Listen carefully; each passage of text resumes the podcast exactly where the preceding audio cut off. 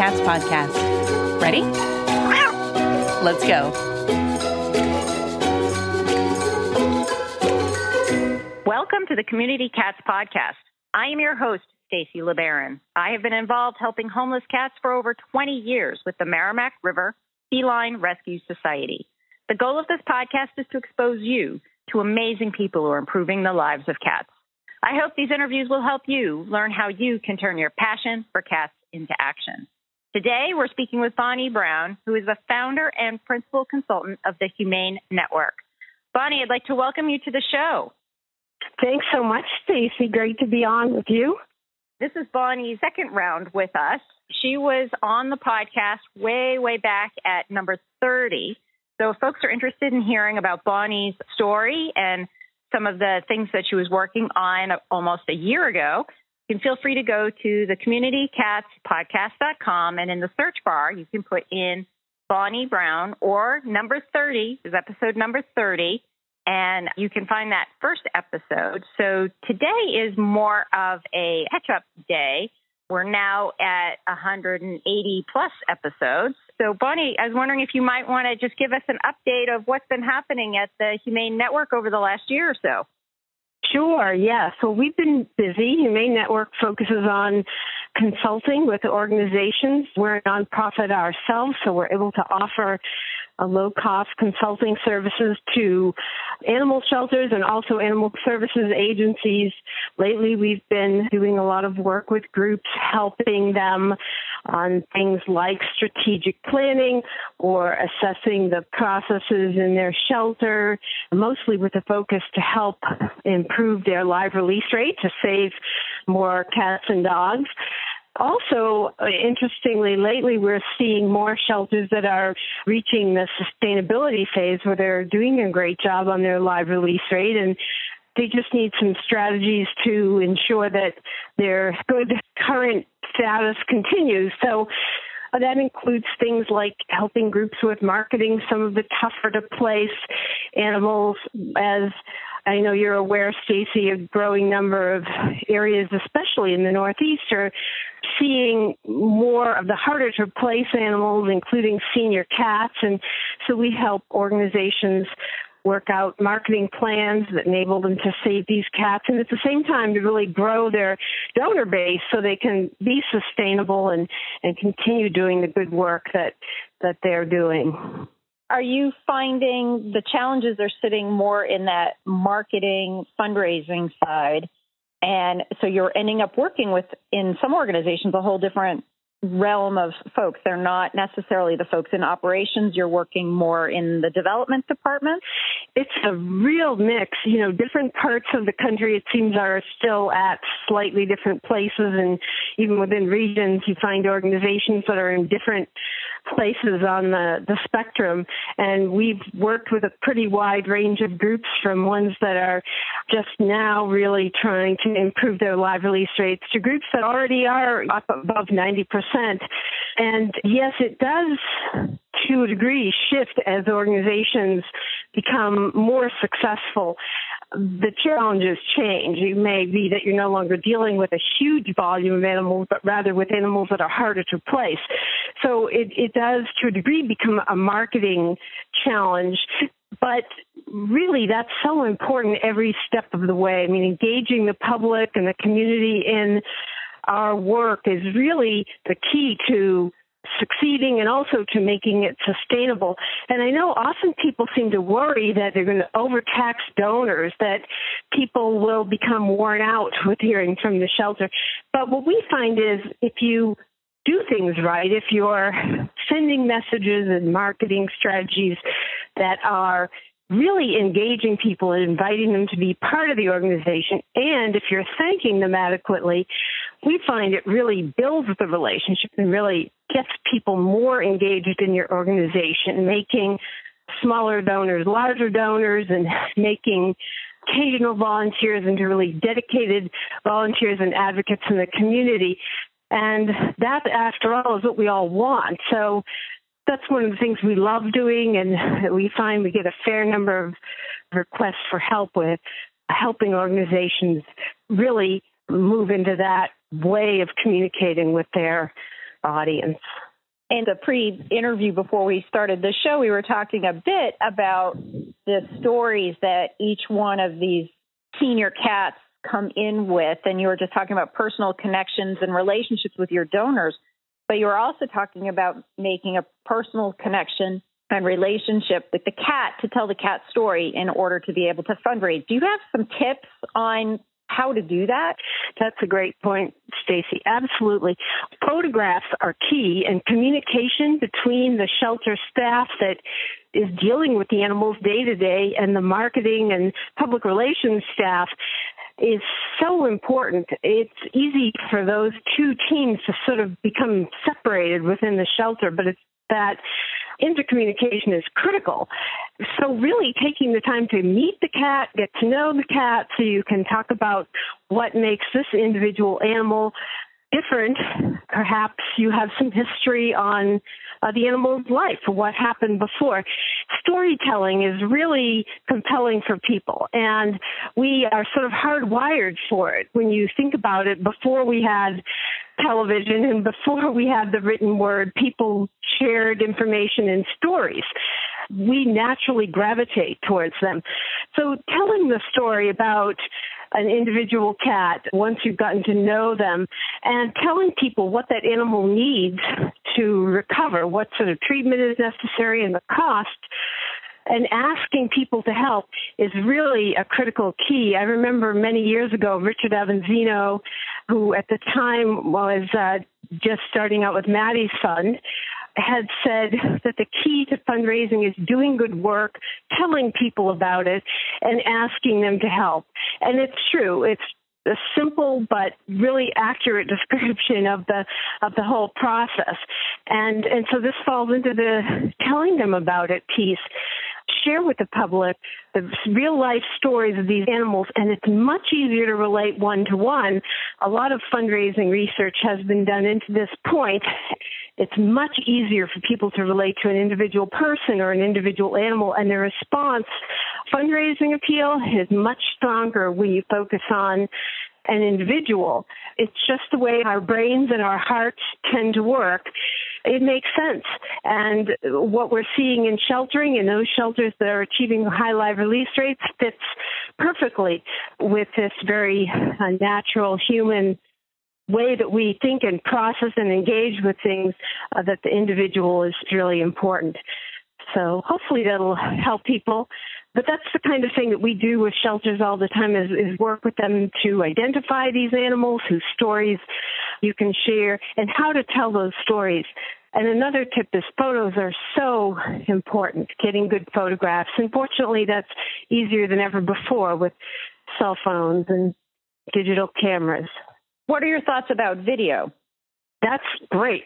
Uh, you just want to make them short and and positive too, not doom and gloom or threatening that if people don't give something bad is going to no you want to engage people in the good works that you're able to do and in the message that together we can save this animal.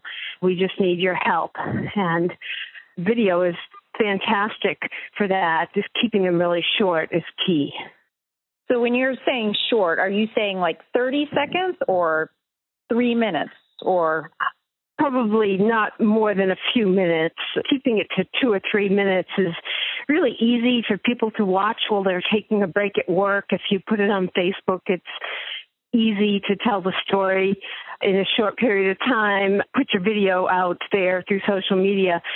People they have a short attention span, so you want to tell the story pretty succinctly and keep the video brief. Does your organization not have a clear vision of what its goals and objectives are? Does it seem like everyone on your board has a different idea of what you should be doing and how to do it? Well, I can help you with a visioning workshop. I offer affordable, quick, and painless strategic planning services for a small organization. I can even offer my services virtually. Are you interested?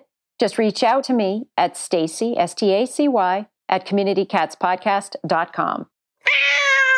Thanks for all the great testimonials. Keep sending them in and submitting reviews on iTunes. I just thought I would share one testimonial from Wingchair, a visit to a whole new world. Although I thought I knew something about community cats, TNR, and other forms of outreach to help homeless cats and kittens, every single podcast I've listened to has taught me vast amounts of new material and provided many terrific ideas. It's a wonderful thing you're doing here, so please keep it going. Keep on sending in those testimonials, and thanks to Wingshare for that great testimonial.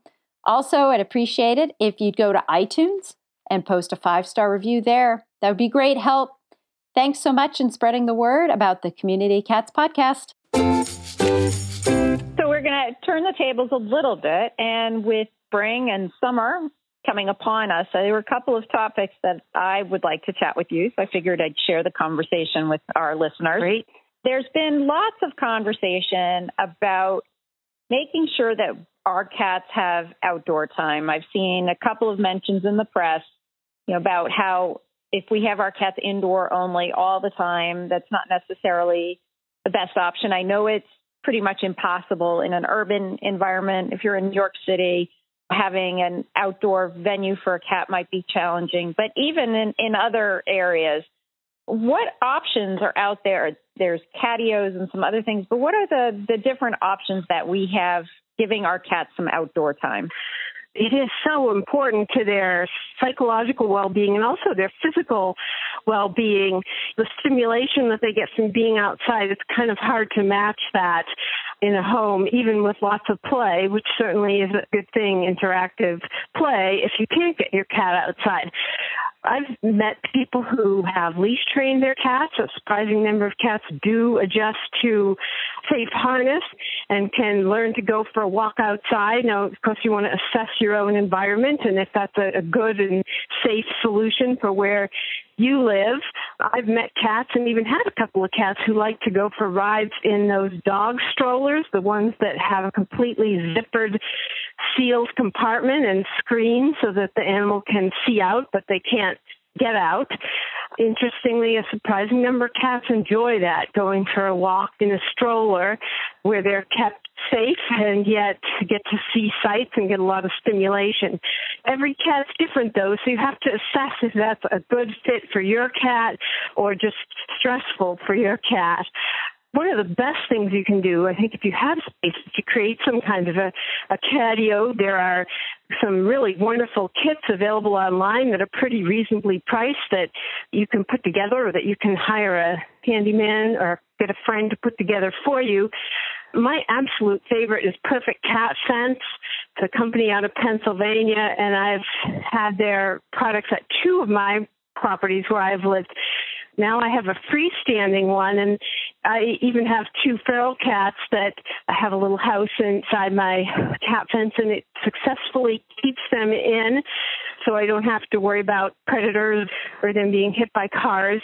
I don't think it's necessary for all feral cats, but these are cats that I moved with me from Nevada to Massachusetts, mm-hmm. so I wanted to be sure they stayed there. And my own cats go out and enjoy it too. It's a wonderfully cleverly designed fence and it's virtually you really can't see it. it so it doesn't create a visual barrier for your yard it really just fantastically designed and I urge people to go to their website. They have videos that show how the fence works and it's very easy to install. I actually uh, did it myself with a friend they also offer smaller kits. So they offer kits that if you already have a fenced backyard, which a lot of people do, you can just put this addition thing they have on the top of the fence and it keeps your cat inside your already fenced yard. They look good and they're easy to install. I absolutely love it. But there's lots of products like that online that, that give your cat that outdoor time that's so important to them psychologically as well as physically to get exercise and just to be stimulated and enjoy the sunshine and the good weather that we have coming up. And with spring also, unfortunately or fortunately for some folks, then it becomes kitten season. Many, many organizations are always looking for foster homes and people to be foster caregivers if somebody's thinking about becoming a foster home, what advice would you share with that person? First off, it's one of life's really great experiences to have the joy of kittens and knowing that you're helping a shelter to save a life. And, you know, foster care doesn't have to stop at kittens. For some people, they enjoy fostering adult cats, giving them a break from the shelter, which can also help to save lives in the summertime in some shelters that are really, really busy. Most shelters that have a foster care program will train you in how to take care of the kittens. And if you're needing a refresher or just wanting to learn about it before you consider it, Maddie's Fund has a lot of great little videos on their site that show people how to take care of kittens. And the great thing is that you can kind of choose your commitment level with kitten fosters. If you are into it, you can take on bottle babies that might need to be fed every two hours. But if that's more of a commitment than you're up for, you could take in slightly older kittens and the commitment to keep them would be shorter, just perhaps even a few weeks until they're old enough to be spayed neutered and, and adopted out. And you can have all the fun of, of kittens without having to do the bottle feeding part just by selecting an older group of kittens. Another way some people like to foster is to take the mom and the kittens.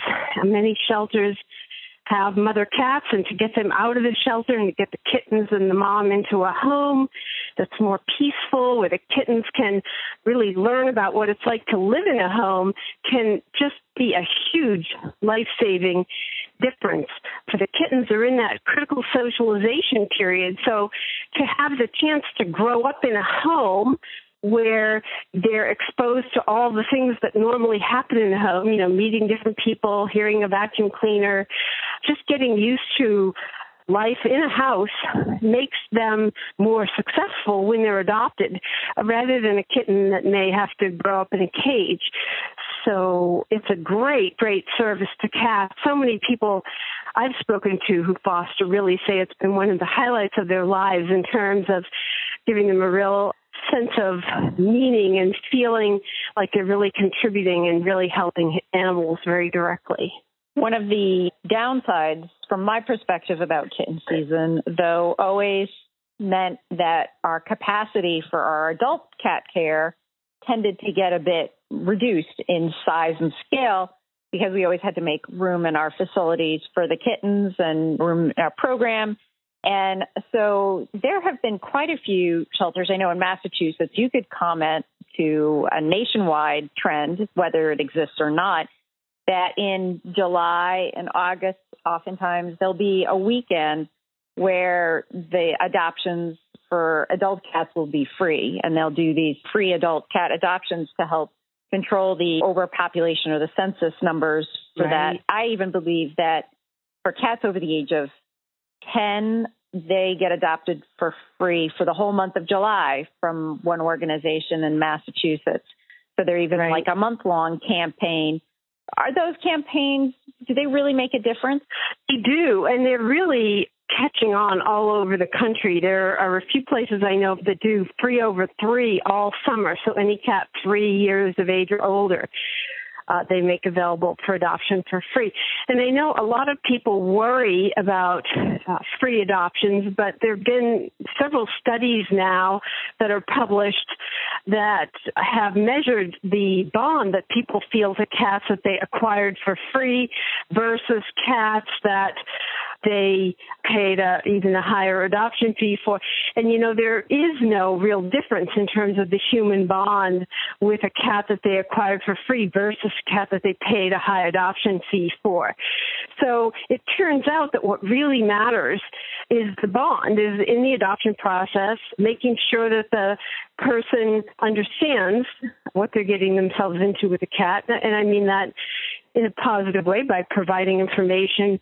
You know, one of the keys to adoption success is people understanding animal behavior. So doing that is more important than making sure the person knows where they can get information and help, ideally by contacting the shelter or rescue group where they got the cat for advice, but also there's some great resources online. Just providing that to people is going to make a much bigger difference in the success of the adoption than a lot of intense grilling or charging a fee for the adoption. That's great to hear that that's going on all across the country, that the ideas are catching on. In the South, I would assume their kitten season is all year long, so I don't yeah. know if they feel that kind of change. I think it gets a little more intense in, in many of the shelters in the South in the summertime, even though they may not get the same break you tend to get up in the northern climates in the wintertime. But yeah, I mean, it's making a huge life saving difference for cats. I think the free adoptions and the marketing of adoptions, which has really caught on, has just really been great. And if people are thinking about maybe adding a cat to their home, summertime is a great time to do it, both because it's kitten season and, and because there are adult cats that end up being overlooked for the kittens. So, Bonney, if there are folks that are interested in finding out more about the Humane Network, how would they do that? We have a website, uh, humanenetwork.org, or you can email us at info at humanenetwork.org. I'd be happy to talk to anyone about their local community or your shelter if you need help. Is there anything else you'd like to share with our listeners today? Oh, just that it's been great to be on the podcast. I absolutely love it, and it's a pleasure to connect with you, Stacy. It's always a pleasure to chat with you too, Bonney. And I want to thank you so much for agreeing to be a guest on my show. And I'm sure and I hope we'll have you on in the future.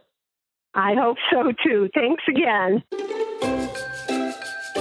The Community Cats podcast will soon be a year old with over 200 episodes profiling amazing people who are all making a difference in the lives of community cats. If you would like to support the show but not be a sponsor, feel free to contribute to our efforts by going to www.communitycatspodcast.com and follow the donate link. Help us to continue to provide excellent programming.